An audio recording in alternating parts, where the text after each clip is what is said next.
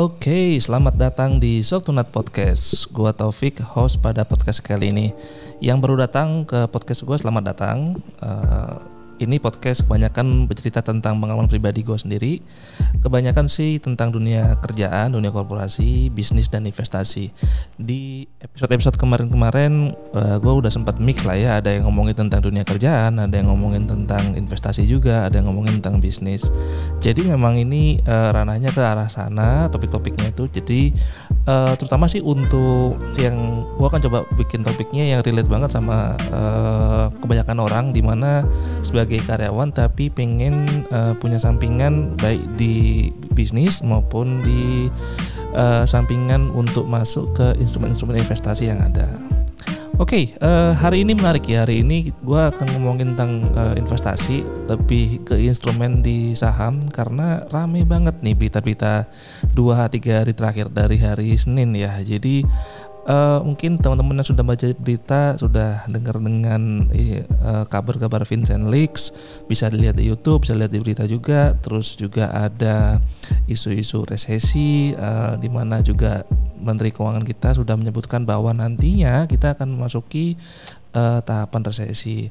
Dari yang Vincent Lex itu gue nggak nggak uh, akan bahas ke sana lebih dalam karena uh, gue juga nggak ahli di situ. Tapi ini melibatkan nama-nama bank yang ternama nggak uh, cuma di Indonesia tapi juga di luar dan imbasnya pun juga kena ke Indonesia yang berakibat bahwa harga-harga uh, saham untuk bank-bank ternama itu juga ikut uh, turun gitu dan secara overall karena juga harga-harga saham untuk bank-bank ternama itu merupakan apa ya uh, faktor pendukung untuk menentukan IHSG indeks harga saham gabungan itu juga membuat IHSG indeksnya juga menurun secara overall.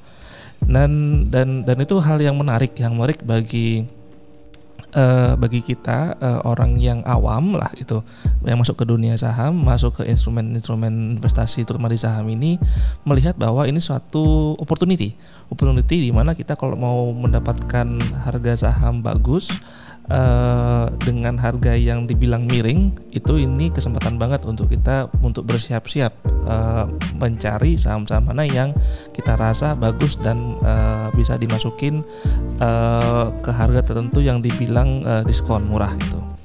Dan topik ini gue akan bahas ke sana. Jadi ini top, uh, akan bahas mengenai cara gue pribadi cara yang paling simpel sebenarnya nggak cuma ini aja tapi caranya akan banyak. Cuman ini satu cara yang paling simpel untuk menentukan apakah harga saham tersebut itu merupakan harga yang sudah diskon atau belum. Oke jangan ke mana-mana stay tune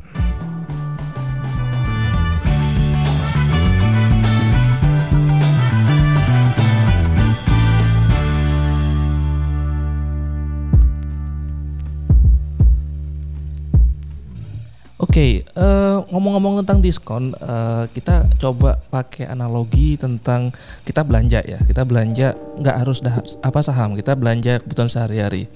Misalkan gue kasih contoh nih, misalkan belanja uh, pakaian, baju.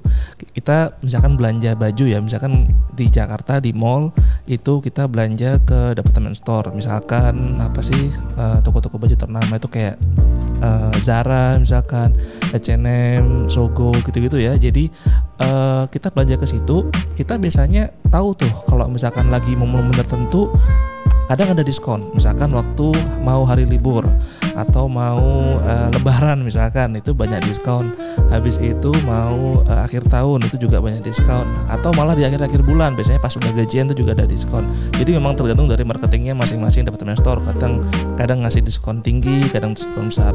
Nah yang menarik itu nggak cuma momennya untuk mencari diskon tapi juga seberapa besar diskon ini diberikan Nah, kalau misalkan kita terbiasa untuk melihat diskon kayak 5%, 10%, itu awalnya kita mungkin tertarik. Wah, diskon nih 5%, 10% lumayan untuk saving money. Tapi lama-kelamaan semakin eh, kalau misalkan kalian sering belanja ya dalam berapa bulan, setahun, dua tahun, habis itu kalian melihat terus diskonnya cuma sekitar 5-10%, itu akan menjadi hal yang lumrah.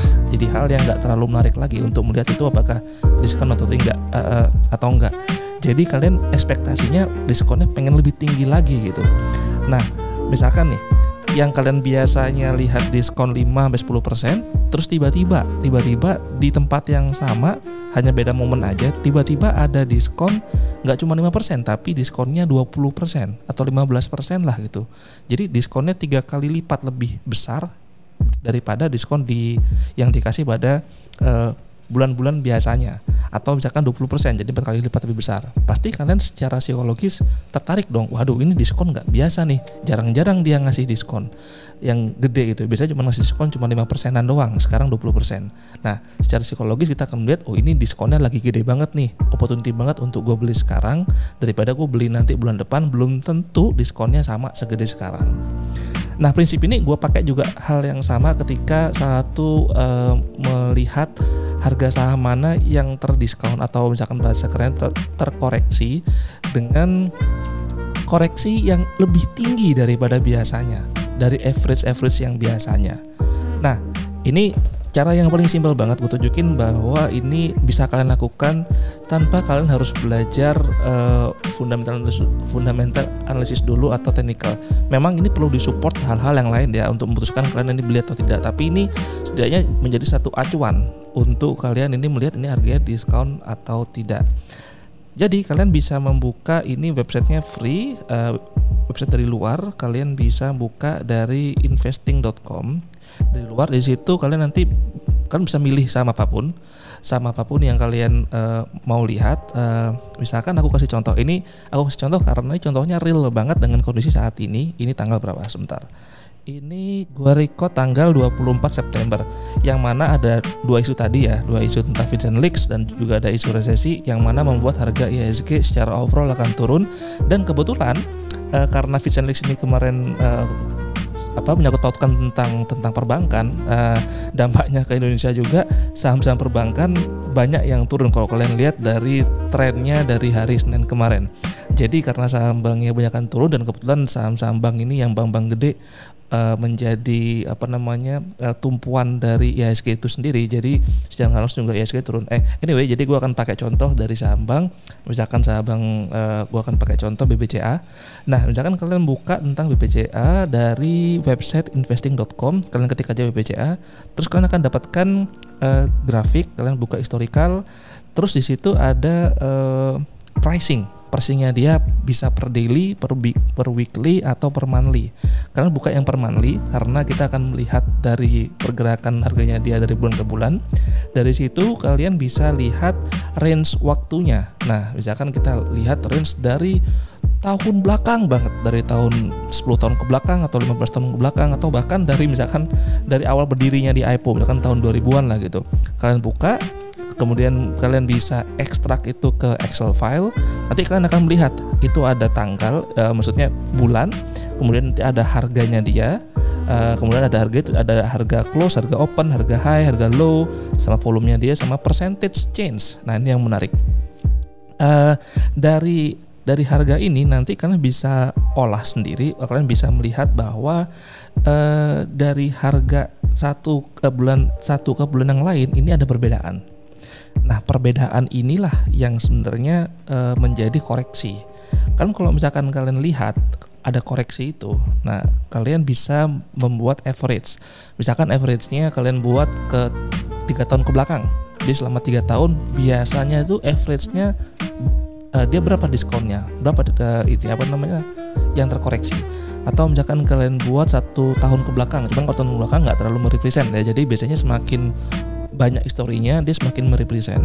Atau misalkan kalian bikin uh, average untuk lima tahun ke belakang itu juga berapa koreksinya. Nanti gue dapat koreksi untuk tiga tahun ke belakang itu average-nya dia terkoreksi 5% 5,21% jadi diskon yang umum yang diberikan oleh saham tersebut BBCA itu adalah biasanya 5,21% diskonnya yang biasanya Terus untuk lima tahun ke belakang itu 4,11 persen. Kemudian untuk uh, overall dari dari awal sampai uh, bulan ini sampai bulan ini itu koreksinya biasanya 5,42 persen secara average. Nah, itu tadi secara average secara tiga tahun ke belakang, lima tahun ke belakang atau keseluruhan. Sekarang kalian melihat uh, untuk bulan ke bulan. Kita kan pengen fokusnya bulan ini. Melihat apakah ini sudah diskonnya lebih besar daripada average atau tidak. Nah yang bulan ini menarik banget. Jadi kalau misalkan kalian lihat dalam sebulan terakhir, jadi dari awal bulan sampai sekarang itu diskonnya sudah mencapai 13% lebih. Jadi ini di uh, gue anggap udah besar banget daripada uh, apa namanya uh, diskon average pada tiga tahun belakang aja gitu. Jadi kalau misalkan ini menjadi patokan bahwa ini uh, harganya sudah terdiskon, iya sudah terdiskon untuk bulan ini. Cuman apakah ini sudah pasti harga paling bawah? Belum tentu itu pertanyaannya. Jadi kita nggak tahu nih ini apakah akan terdiskon lagi atau naik sama kayak kita mau belanja kita belanja ke apa namanya tadi yang departemen store kita lihat itu diskonnya lagi gede cuma kita nggak tahu apakah bulan depan harganya akan balik ke normal atau diskon lagi kita tahunya setelah bulan ke depan kita balik lagi. Nah sama ini hal yang serupa juga sama. Jadi kita tahu sekarang per hari ini diskonnya lagi 13% lebih. Cuman kita nggak tahu nantinya apakah akan terdiskon lagi atau tidak. Jadi ini uh, perlu didukung oleh apa namanya ya banyak banyak analisa yang lain baik dari segi fundamental kalian bisa melihat ini perusahaannya bagus atau tidak yang pasti juga gue rasa sih karena aku juga belajar dari fundamental ini perusahaan yang sangat sehat dan sangat bagus. Kemudian uh, kalian bisa belajar juga dari analisa teknikal ini juga apakah uh, waktu yang tepat atau tidak untuk masuk uh, atau belum. Jadi kalian bisa me, apa mencari data yang lain untuk menjadi apa ya namanya menjadi menjadi support ke ke teman-teman apakah ini uh, apa hal yang sudah bisa bisa valid enggak untuk masuk ke saham ini pada hari ini dengan harga tersebut itu. Jadi itu hal yang paling simpel untuk melihat ini apakah diskon atau tidak. Jadi kembali ke teman-teman apakah mau membeli ini sekarang atau nanti itu tergantung. Dan juga misalkan kalau mau beli sekarang kita kan nggak tahu kapan harganya paling di bawah turun. Kalian bisa menerapkan juga metode averaging down. Jadi apa namanya dollar cost averaging itu bisa ada dua kan dollar cost averaging up itu kalian menabung istilahnya menabung saham saat kondisi apa pun baik itu up ataupun down. Saat ini bisa juga kalian terapkan mengenai mengenai dolar cost averaging down jadi menabung saham ketika harganya sedang turun. Jadi kalian nggak tahu kapan harganya turun jadi kalian beli aja. Yang penting pas lagi turun aku beli nih. Kalau misalkan turun lagi kalian juga beli di harga yang paling bawah. Kalau misalkan dia pas naik berarti kalian sudah dirasa apa namanya sudah ada uh, profit di sana antara perbedaan harga di saat ini dan harga di kemudian hari ketika itu sudah naik. Anyway itu sekilas dari uh, saya sendiri mengenai salah satu metode buat valuasi saham dari uh, apa namanya sudut pandang diskon uh, harga saham pada bulan tersebut dibandingkan dengan average 3 tahun ke belakang ataupun lima tahun ke belakang. Anyway, uh, terima kasih udah dengerin podcast ini. Sampai ketemu di episode selanjutnya. Gue Taufik, bye bye.